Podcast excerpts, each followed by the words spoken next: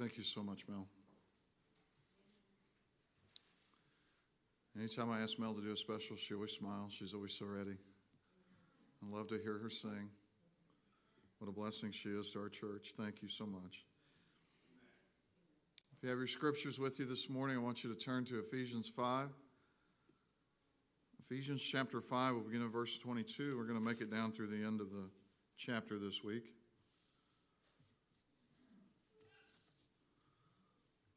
And I can just tell you this, that whenever the Chiefs win a playoff game, I tend to preach longer.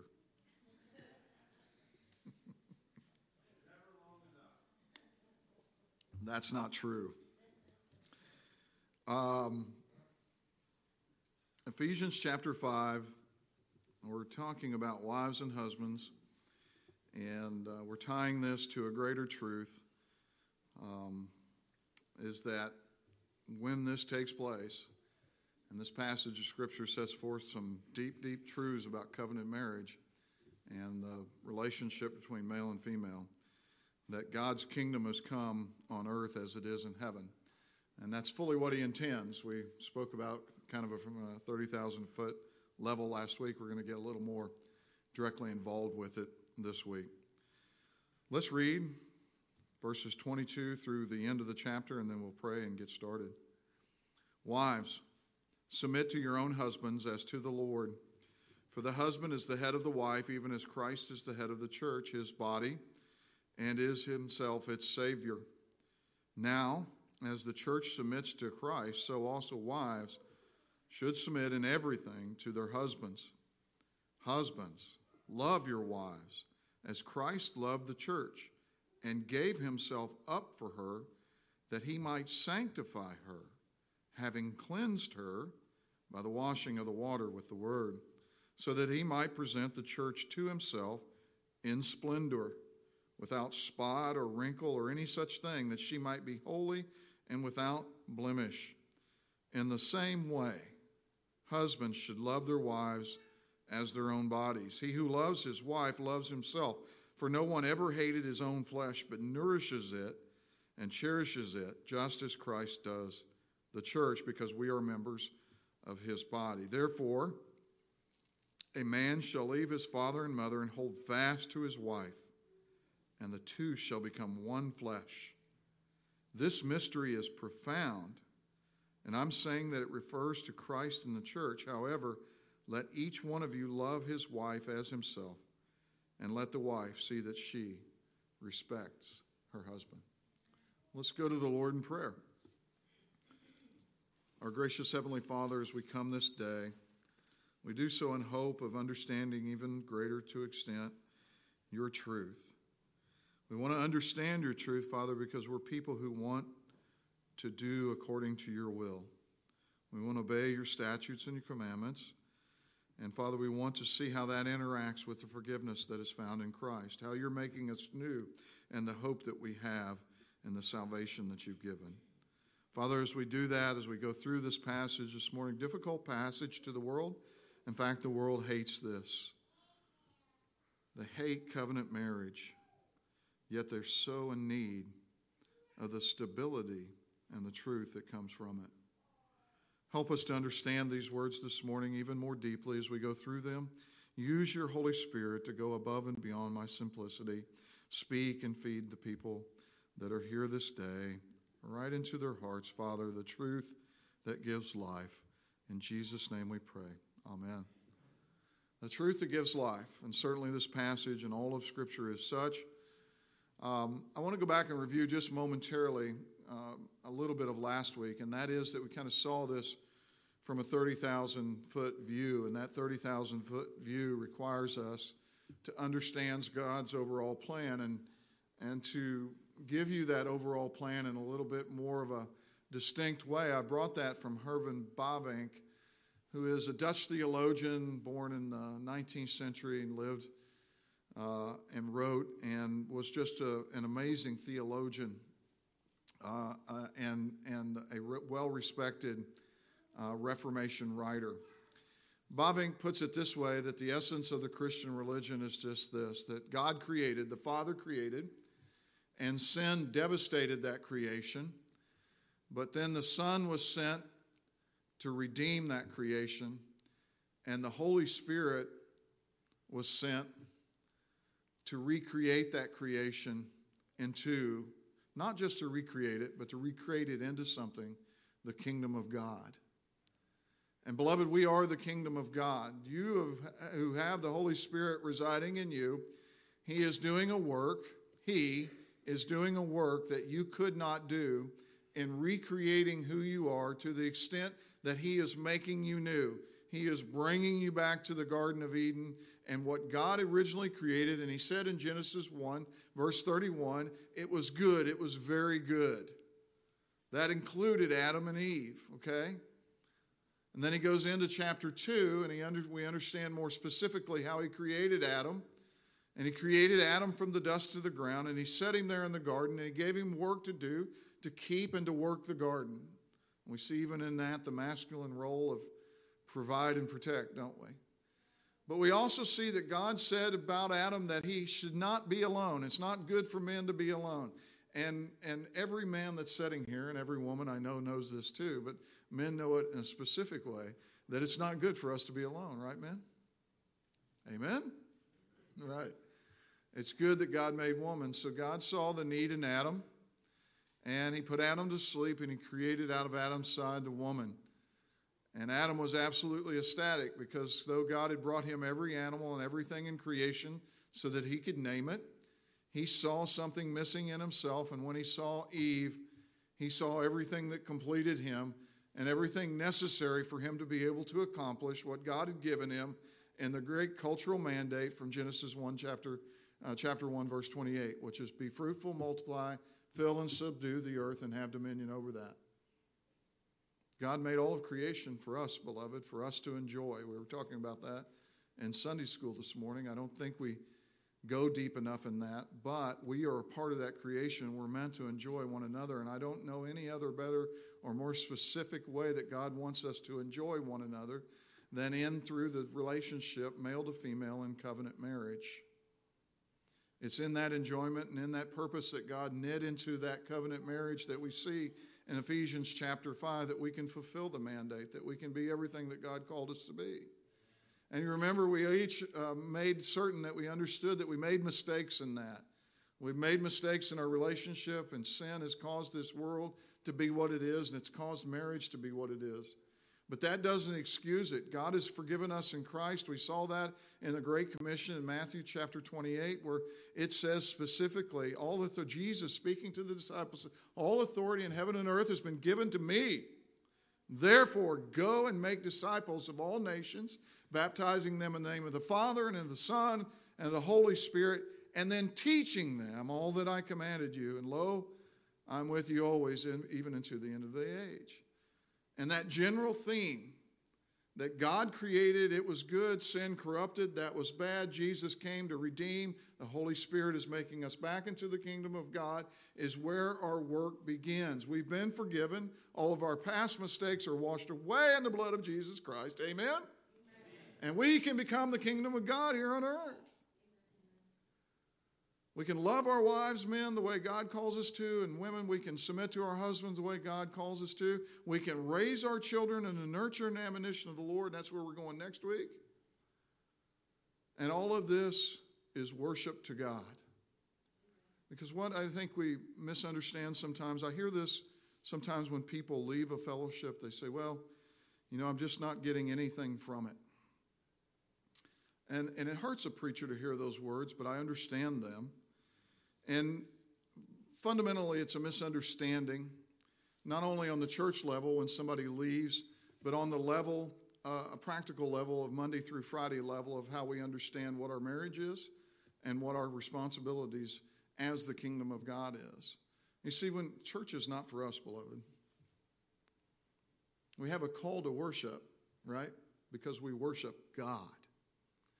Church is a place where we come to worship God. And how many people have heard this? It's more blessed to give than to receive. Right? So many people, some people, it needs to be taught from the pulpit. We come to church to worship God. We live a life that's faithful to these scriptures because every act of faithfulness is worship to God Almighty. Beloved, when we teach those children down there, we teach them unapologetically that gay marriage is wrong, that you need to grow up to find a godly woman and be a godly husband to that godly woman so that you can raise godly offspring, and that godly offspring can go out into this world and project the image of God and his love and his glory to everyone that will see it. It is worship, and worship is warfare, beloved. Every day when Noah went and he pounded a nail in that boat, it was an act of worship to a holy God. And when we walk out of here on Sunday and forget about who God is, we're not worshiping during the week and living our lives in glory to him. That's not worship, beloved. And nothing shows that picture like Ephesians chapter 5.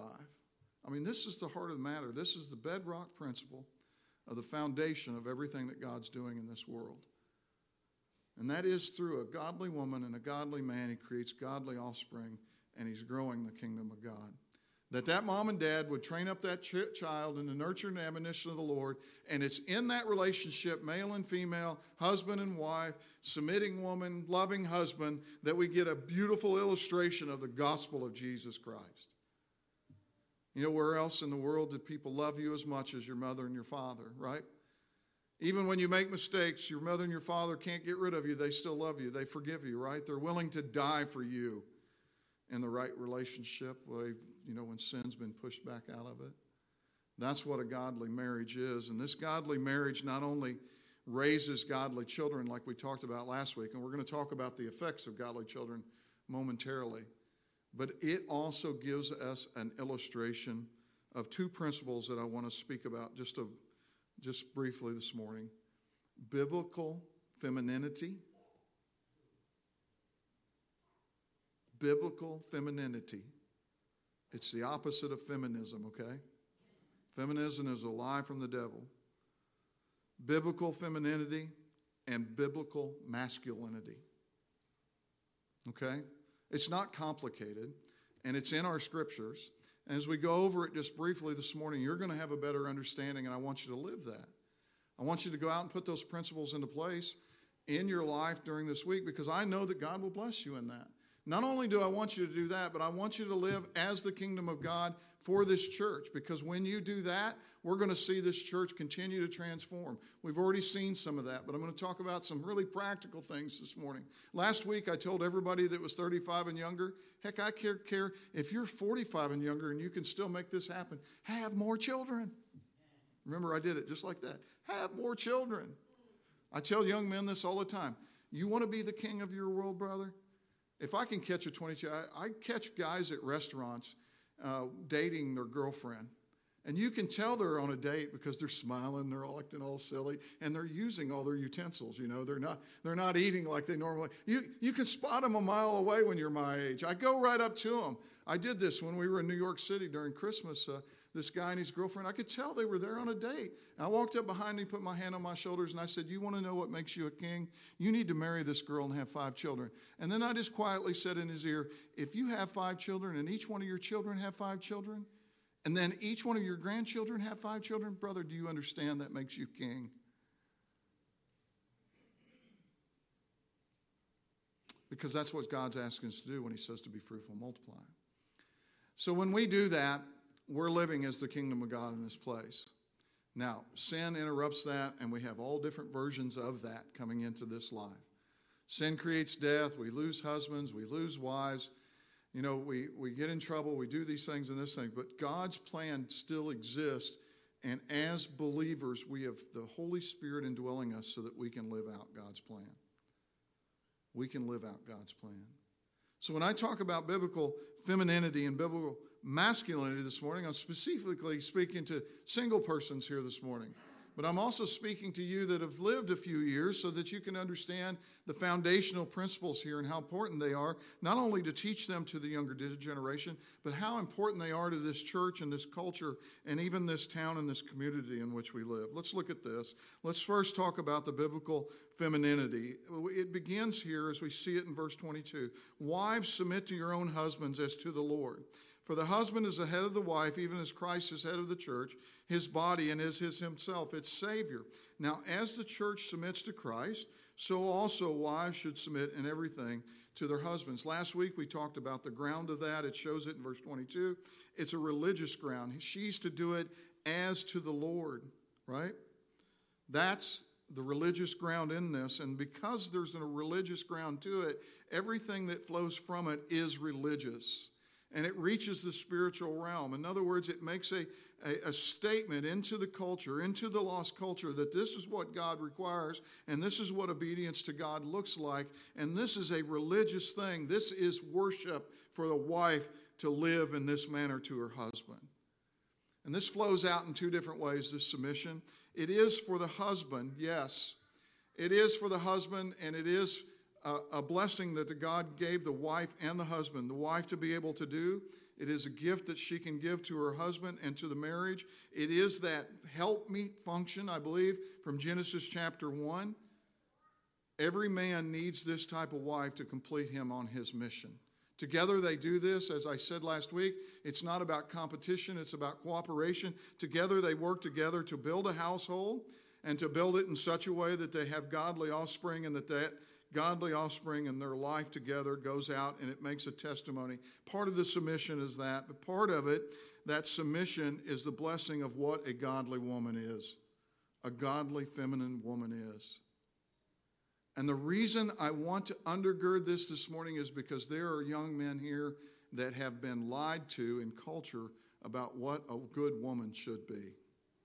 You believe me in that?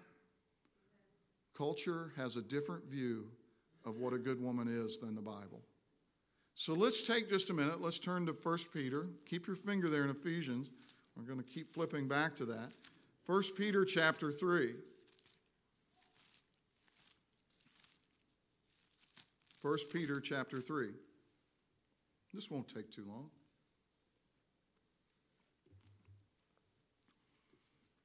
Peter writes about this. We're going to see, because that submission that she gives is spirit.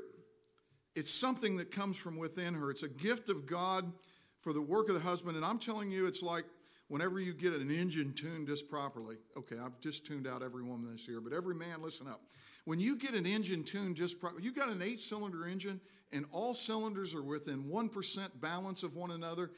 That engine's going to make as much power as possible. It's going to be sweet sounding, it's going to run, and it's going to make smoke at the back tires, right? In other words, whenever you get it timed just right, whenever you get the carburation just right, the fuel and the spark just right, that thing sings a song that is music to our ears, man. That's exactly what a godly woman is to us. It involves something. In other words, God's created us in a certain way that we can literally be a better man than we ever could have been with a woman like this in covenant marriage, married to her. You understand that? There's something integral to men. It's inside of us that needs a woman like this. And I know there's young men sitting here that have never heard that before. And there's probably some women that have never heard that there. So what makes that woman so attractive? What makes her so beautiful? What makes her so necessary in that relationship? Do you know what that is? Is it the way God built her externally, her physical appearance? No. I see some men shaking their head no. It's going to be the older men at this point, right? Right? So no, but Peter tells us what makes this submissive spirit and what makes it so beautiful. Just going to spend a moment here. 1 Peter chapter 3. He says, likewise, and when he says this, he's building it off of chapter 2, and it's about submission to authority. God has a pattern of authority because that's the way the world works. Patriarchy is what it is, and we will have patriarchy. You can't get rid of it. We'll either have godly patriarchy or evil patriarchy, okay? And what God is saying is that there's an authority structure, and that Christians are to submit to that authority structure. And then we get to the top of chapter 3, where we're going to work for a moment. He is talking about husbands and wives. So he's saying the same thing that Paul is saying in Ephesians. He's saying, wives, submit to your husbands. Likewise, verse 1, likewise, wives, be subject to your own husbands, okay? So that even if some do not obey the word, that they may be won without a word by the conduct of their wives. Wow, how powerful. I don't want to spend a lot of time going into this, but the wife's actions can have definite reactions on the man. They might even be saved by your submissive spirit and your obedience to the Lord Jesus Christ. Do you get that? Paul talks about this more in 1 Corinthians 7, if you want to read more about this later. But that is a powerful thing. And when I said last week, I said that the woman has so much control over this that if she acts the way that God's called her to, that God can literally do miracles through her to her husband. I've seen this happen. I know that many of you that's lived even for a minute have seen godly women make such a testimony to their wives or to their husbands over the years that they change the husband's heart through the work of the Holy Spirit. So that they may be even won by the conduct of their wives. So your obedience, beloved, matters. Your living in a biblically feminine way matters. 2, when they see your respectful and pure conduct, these words are bringing in holiness. These respectful and pure is your attitude not only towards them, but as Paul would say in Ephesians chapter 5, verse 22, it's as to the Lord. In other words, your obedience to the Lord and respectful, pure conduct to be obedient to the Lord spills over into culture and even into your own marriage. Then he goes on to say, verse 3, and this is where we get into the beauty of the woman. Okay? This is where we get into worldly beauty, and this is where we get into godly religious beauty. This is where we get into understanding that men have been taught to go after one type of beauty and taught that the other type of beauty is not that valuable. But biblical femininity puts one beauty over the other beauty. It's not saying that you can't have both, but one makes all. Let's read this. Do not let your adorning be external. The braiding of the hair and the putting on of gold jewelry and the wearing of the clothing you wear.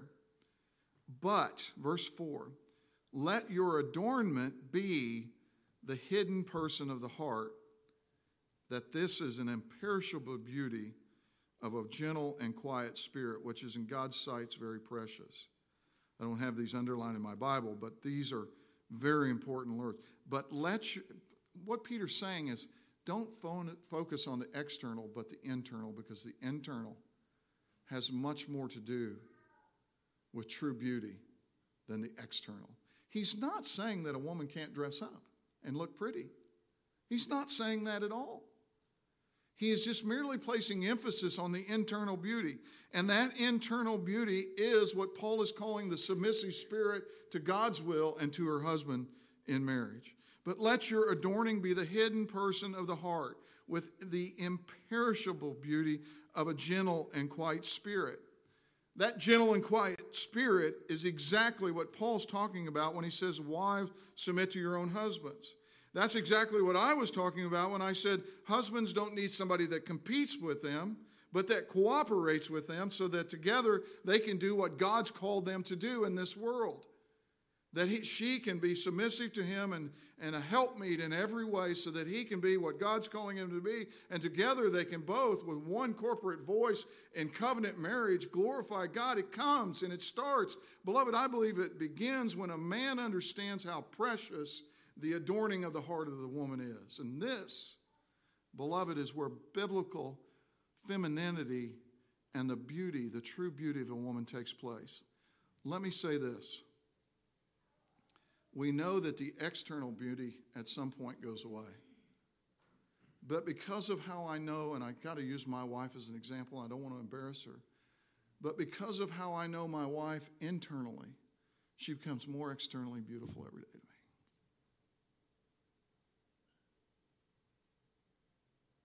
You understand that? Young men, listen up. This is what you're looking for, because it's the internal that is eternal. Do you see what Peter's saying there?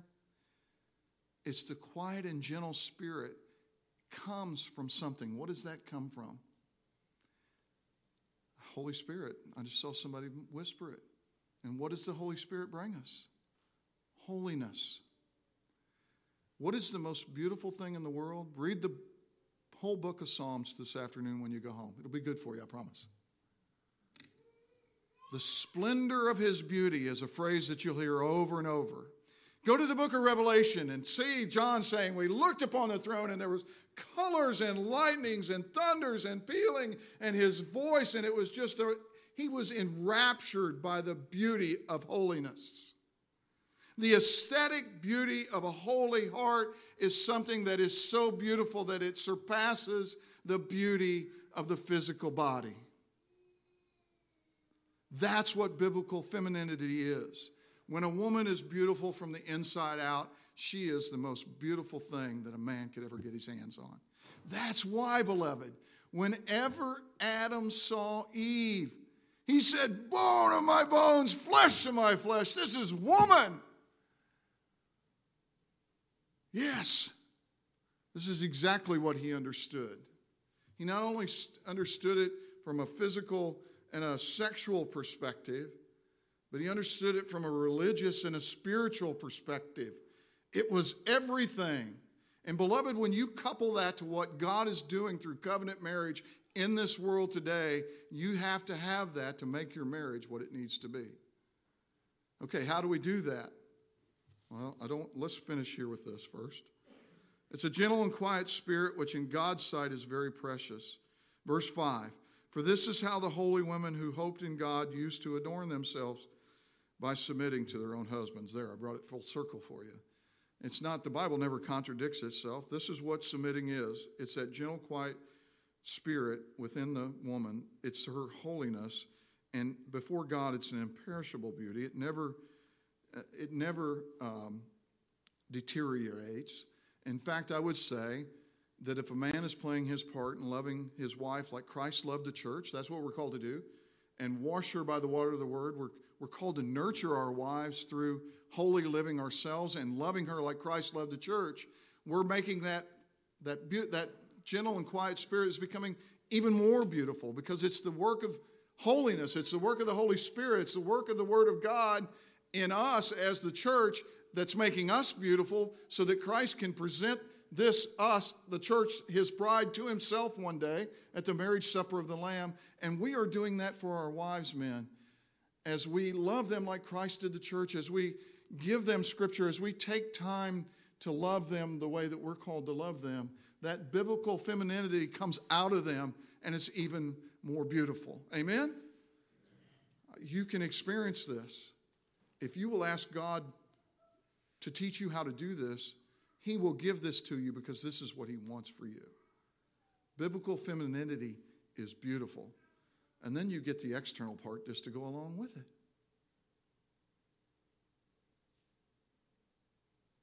There's nothing more beautiful than a godly woman, a godly mother. God made nothing more beautiful than that.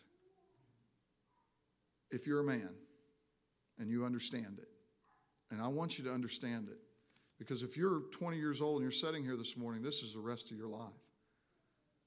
And let me go just a little further with this morning. I didn't plan on doing this. So let's turn to Proverbs very quickly. I don't want to make this too long. Job, Psalms, Proverbs.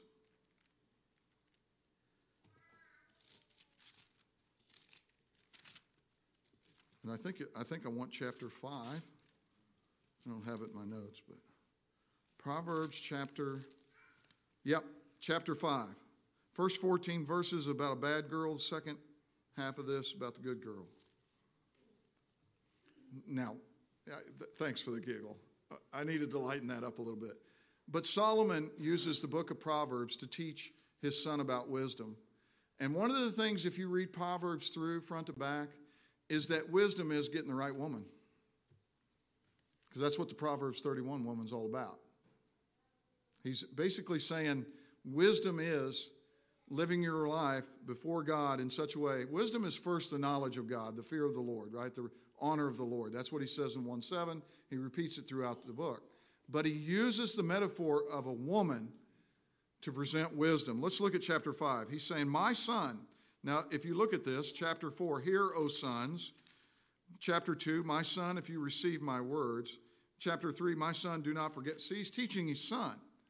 He's teaching his son, and who knew better than Solomon how to make a mistake with his 700 wives? Right? This teaching has a little bite to it, man. He had made, it's not about the number. It's about the heart, okay? Anyway, chapter 5. My son, be attentive to my wisdom. In other words, pay attention, boy.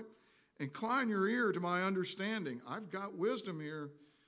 That you may keep discretion and your lips may guard knowledge, for the lips of a forbidden woman drip honey in her speech. You know, he calls unwisdom the harlot or the adulteress throughout the book here. Verse 3, for the lips of a forbidden woman drip honey, and her speech is smoother than oil. Now, wait a minute. Are those things bad? No, it's because she's the forbidden woman. These are all external things. She doesn't have the internal beauty that Peter's woman over there had in chapter 3. And what happens to this type of relationship? Verse 4, the end, she is bitter as wormwood, sharper than a two-edged sword. Her feet go down to death. Her steps follow the path of Sheol to the place of dead. She does not pander the path of life. Her ways wander, and she does not know it. That's because what's going on in the inside is not what Peter's telling us that biblical femininity is. She may be beautiful on the outside, and that's his point. I'm not going to go through all of it up to verse 14, but I want to focus here on what he says, verse 15 and on. Drink water from your own cistern. And that's what he's calling his own wife. Flowing water from your own well. Should your springs be scattered abroad, streams of water in the streets, let them be for yourself alone and not for strangers with you. Let your fountain be blessed and rejoice in the wife of your youth. She is a lovely deer, a graceful doe. Let her breasts fill you at all times with delight. Be intoxicated always in her love. Why should you be intoxicated, my son, with a forbidden woman and embrace the bosom of an adulteress? For a man's ways are before the eyes of the Lord, and he ponders all his path. The iniquities of the wicked ensnare him, and he is held fast in the cords of his sin. He dies for lack of discipline, and because of his great folly, he is led astray. Go to chapter 31 of this same book. It all culminates in this. The wisdom is to find the fear of the Lord in Proverbs and to find a woman who fears the Lord. Wow, that's good. The wisdom in the book of Proverbs is the fear of the Lord, and the wisdom to the son in the book of the Proverbs is to find the woman who fears the Lord. Proverbs 31, beginning at verse 10. This is what I want for every young man who's sitting here today. An excellent wife, who can find her? I love this. She is far more precious than jewels. You know why? Because she is the jewel. The heart of her husband trusts in her, and he will have no lack of gain. She does him good and not harm all the days of her life. She seeks wool and flax and works willingly with her hands. She's like the ships of the merchants. She brings her food from afar. She rises while it's yet night, providing food for her household and portions for her maiden. She considers a field, buys it. With the fruit of her hands, she plants a vineyard. She dresses herself with strength and makes her arms strong. She perceives that she is valuable. Her merchandise is profitable. Her lamp doesn't go out by night, but she puts her hands to work, to the distaff and to the spindle. Opening her hands to the poor, she reaches out to the needy as well. She's not afraid of the cold, the snow, for her household is all clothed with her work. She makes bed coverings for herself, fine linen and purple. She makes herself attractive to her husband. Her husband is known in the gates when he sits among the elders of the land. Why? Because he has this wife, and he has the fruit of the relationship that she begins to build in his life. I won't go any further than that, but you get the understanding that biblical femininity begins in the heart of the woman. It's about the submission and obedience to the Lord that God is calling for the woman to have. Wives, submit to your own husbands as to the Lord, for the husband is the head of the wife. Now, husbands, love your wives as Christ loved the church and gave himself up for her, that he might sanctify her, having cleansed her by the washing of the water with the word. Beloved, this is biblical masculinity. Biblical masculinity. Let me give it to you. Doug Wilson has this one pithy little sentence of what biblical masculinity is. He calls it the glad assumption of sacrificial responsibility. Biblical masculinity is the glad assumption of sacrificial responsibility. And in a nutshell, beloved, as we come to a close here this morning, this is very simply just this, is that in the Garden of Eden, whenever God came and he wanted to find out what happened in the garden, and he began to say, Adam, where are you, right? He wasn't looking for Eve, even though Eve was the one that was tempted by Satan, even though it was Eve that ate the fruit, it was Eve that gave to her husband. He was looking for Adam. Why? Because Adam's responsible. He's responsible because God gave him the commands, and he was to teach his wife the commands. Not only was he to teach his wife the commands, but do you see it from Ephesians 5? He was to continually wash his wife in those commands and make her holy, make her beautiful on the inside, right? To give her the word of God that cleanses and sanctifies her and sets her apart. And he, like every man today, has failed in that at some level. And God holds him responsible. Now, that doesn't mean that he's ultimately responsible for Eve's sins. Eve will be held for her sins responsible. But he is responsible inside the marriage for the way that takes place. Men, God will hold you responsible, but if you take up that responsibility and answer it the way the Bible calls you to answer it, he will give you the authority in that relationship. Authority flows to men who take responsibility. Authority flows to men who are obedient to God's will. Men willing to take up sacrificial responsibility joyfully are men that we need in this community. That is biblical masculinity. And they are the men of a godly marriage that needs a submitting wife. What is our best illustration of that? Turn with me to the book of Hebrews. Hebrews 12.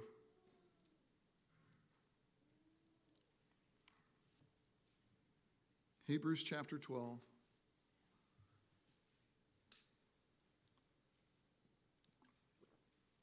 I'm so unable to do a half-hour sermon. Hebrews chapter 12, just a few verses here. The writer of Hebrews here, remember we had this just a few weeks ago. We did verses 1 and 2. Therefore, since we're surrounded by so great a cloud of witnesses, and what the writer of Hebrews is doing is urging us on as Christians today. He's saying, those great witnesses went before you. Noah, Joshua, David, Jeremiah, Isaiah, Enoch, all of them went before you as examples of what great faith was, so that you can live out great faith in this place. Therefore, since so we're surrounded by so great a cloud of witnesses, let us also lay aside every weight. And I would say, men, young men, look at biblical masculinity this way. Lay aside the weight of the world. Lay aside every weight and take up the responsibility that God gives you within covenant marriage. And sin. Lay aside all the sins of the world, the pornography, to some extent, video games. You know, video games keep men from going out and being men. They allow us to do that thing that men like to do. You know, we like to build. We like to conquer. We like to beat things up to a pulp. And that's actually the drive that God gives us, and it's good if we manifest it out in the world. We build great things. We build hospitals. We build great tall buildings, right? We build electrical systems. We build all types of things. Men, if they're channeled properly into biblical masculinity, we build, and that's because we have women. He's saying, lay aside the sin that clings to us and run with endurance the race that you've been given. That is to be a man. Look to Jesus. This is the greatest example that all of us have for women to submit and be biblically feminine, and for men to gladly take up sacrificial responsibility.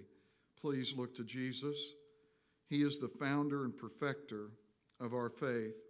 Listen to this. Who for the joy. Do you see that word there? Who for the joy that was set before him endured the cross, despising the shame, and is now seated at the right hand of the throne of God. Men, You may have not sinned all the sins, but you're responsible to answering in your marriage relationship for the results and the fruitfulness of that relationship. And the perfect picture here is that Jesus never sinned one sin, yet he put himself in the place of responsibility for every sin that was ever committed to those he would save. He joyfully took up, he gladly assumed sacrificial responsibility so that his church, beloved, could receive his righteousness. Men, there's not a better picture of what it means to be a man, to be masculine, than for you to sacrificially take up the responsibilities, to live in such a way and love your wife in such a way that you cleanse her by the washing of the water of the Word. That's what biblical masculinity is, and it's shown to us in the gospel of Jesus Christ. Beloved, this is why covenant marriage makes a testimony to the whole world. This is exactly why it does, because when a man and a woman live this way, at the end of the passage of Ephesians, let's just go back there. Verse 27, that he might present the church to himself in splendor. That's what God is doing. Through the Holy Spirit, He's creating us into the kingdom of God without spot, wrinkle, or any such thing, that she might be holy and without blemish. That's what men are doing for their wives, as they present and love her like Christ loved the church, as they continue to lovingly give the wife Scripture and teach their household. This sanctification's taking place. Verse 28, in the same way husbands should love their wives as their own bodies. He who loves his wife loves himself, for no one ever hated his own flesh. But this is like loving yourself, men, because this is good for you in the end. Whenever you build a relationship like this, whenever you take up this responsibility, that God is giving you something that you never could have had otherwise, because we are members of his body. Verse 31, this is where I want to be. Therefore, men should not be single. Very few have the gift of celibacy here. A man should leave his father and mother. That is a definite disconnection from one union where he felt safe, where he was nurtured, and where he grew up. He should leave that, his father and mother, and cleave to his wife, and the two should become, from this cleaving and this work, one flesh. And Paul's going to go on to say, verse 32, that this mystery is profound. And I'm telling you, it is so profound, and it has such an impact on society that we can see our society being in the shape that it's in because of the way marriage has been thought of in the current culture. I said that clumsily. But as marriage has declined, culture has declined. In other words, everything that God is doing in building his kingdom begins in the covenant bond of marriage. For a woman to be a godly, submitting woman, biblical femininity, and a man taking up the joyful responsibility, the sacrificial responsibility, is biblical masculinity. And for them to come together and have children creates community and love and an extension of the gospel within that family. And as that family grows, let's just say there's 5 children in that family. Those 5 children one day disconnect from that father and mother, and they go and recreate that, and it continues to grow, and it continues to blossom. And the whole world, it's such a big impact. It's such a foundational ethic of what God's doing in this world that the whole world rejoices in God, good, godly marriages and the children that come from them. You think that's not true? Let me tell you what the issue is with a lot of churches today. When you look out onto the pews, you don't see 3 and 4 generations. Look around you.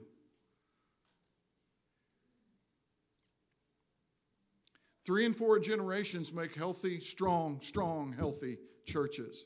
3 and 4 generations sitting on the pew, learning the truth of God, learning what it means to be a masculine man and a feminine woman.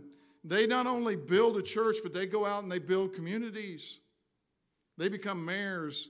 They become policemen. They become electricians. They become auto mechanics. They become lawyers. And that godliness spreads out into the community.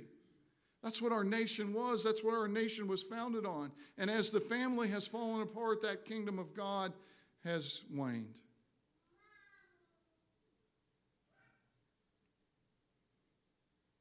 Healthy churches have 3 and 4 generations sitting on the pews. Amen? Oh, it's tough medicine, right? I encourage you. It's not too late to start. God is still doing this work. I said that last week. God is still doing that work, and our mistakes in it doesn't negate that God's truth is what it is and that we're called to do it. Beloved, I encourage you today, especially the young people here today, understand what biblical masculinity is. If you're a young man, take up joyfully the sacrificial responsibility, and authority will flow to you. And if you're a woman here today, a young lady, work on the inner beauty of the heart. It's the eternal beauty. Do you see that? It's what makes you truly beautiful.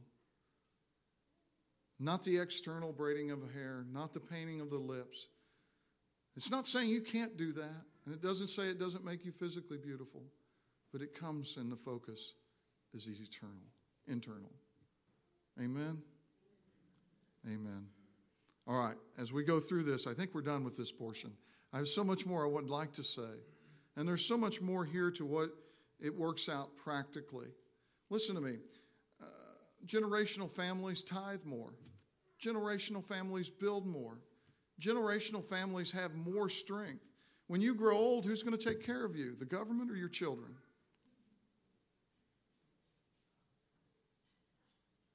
I'm not getting any answers.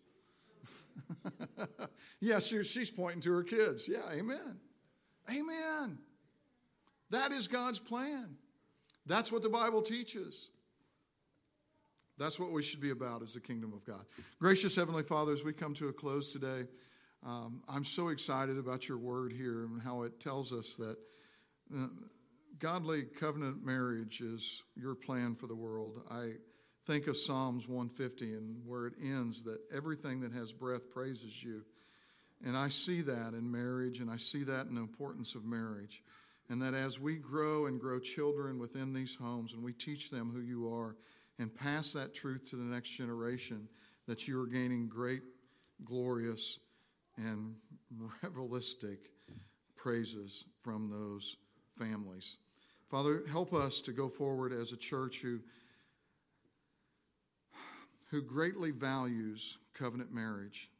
Help the young people here today to understand, even through my simple words, your word and what you've called them to do in their lives. Help them to know that they can commit to this and that they can see the joy and blessing of your blessing being on their life for living in this manner. And Father, more and beyond that, grow those families within our church and in our community.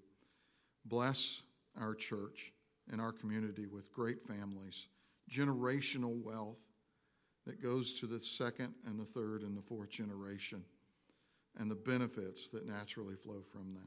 Thank you, Father. In Jesus' name we pray. Amen. All right, the men who are going to help me this morning, please come forward.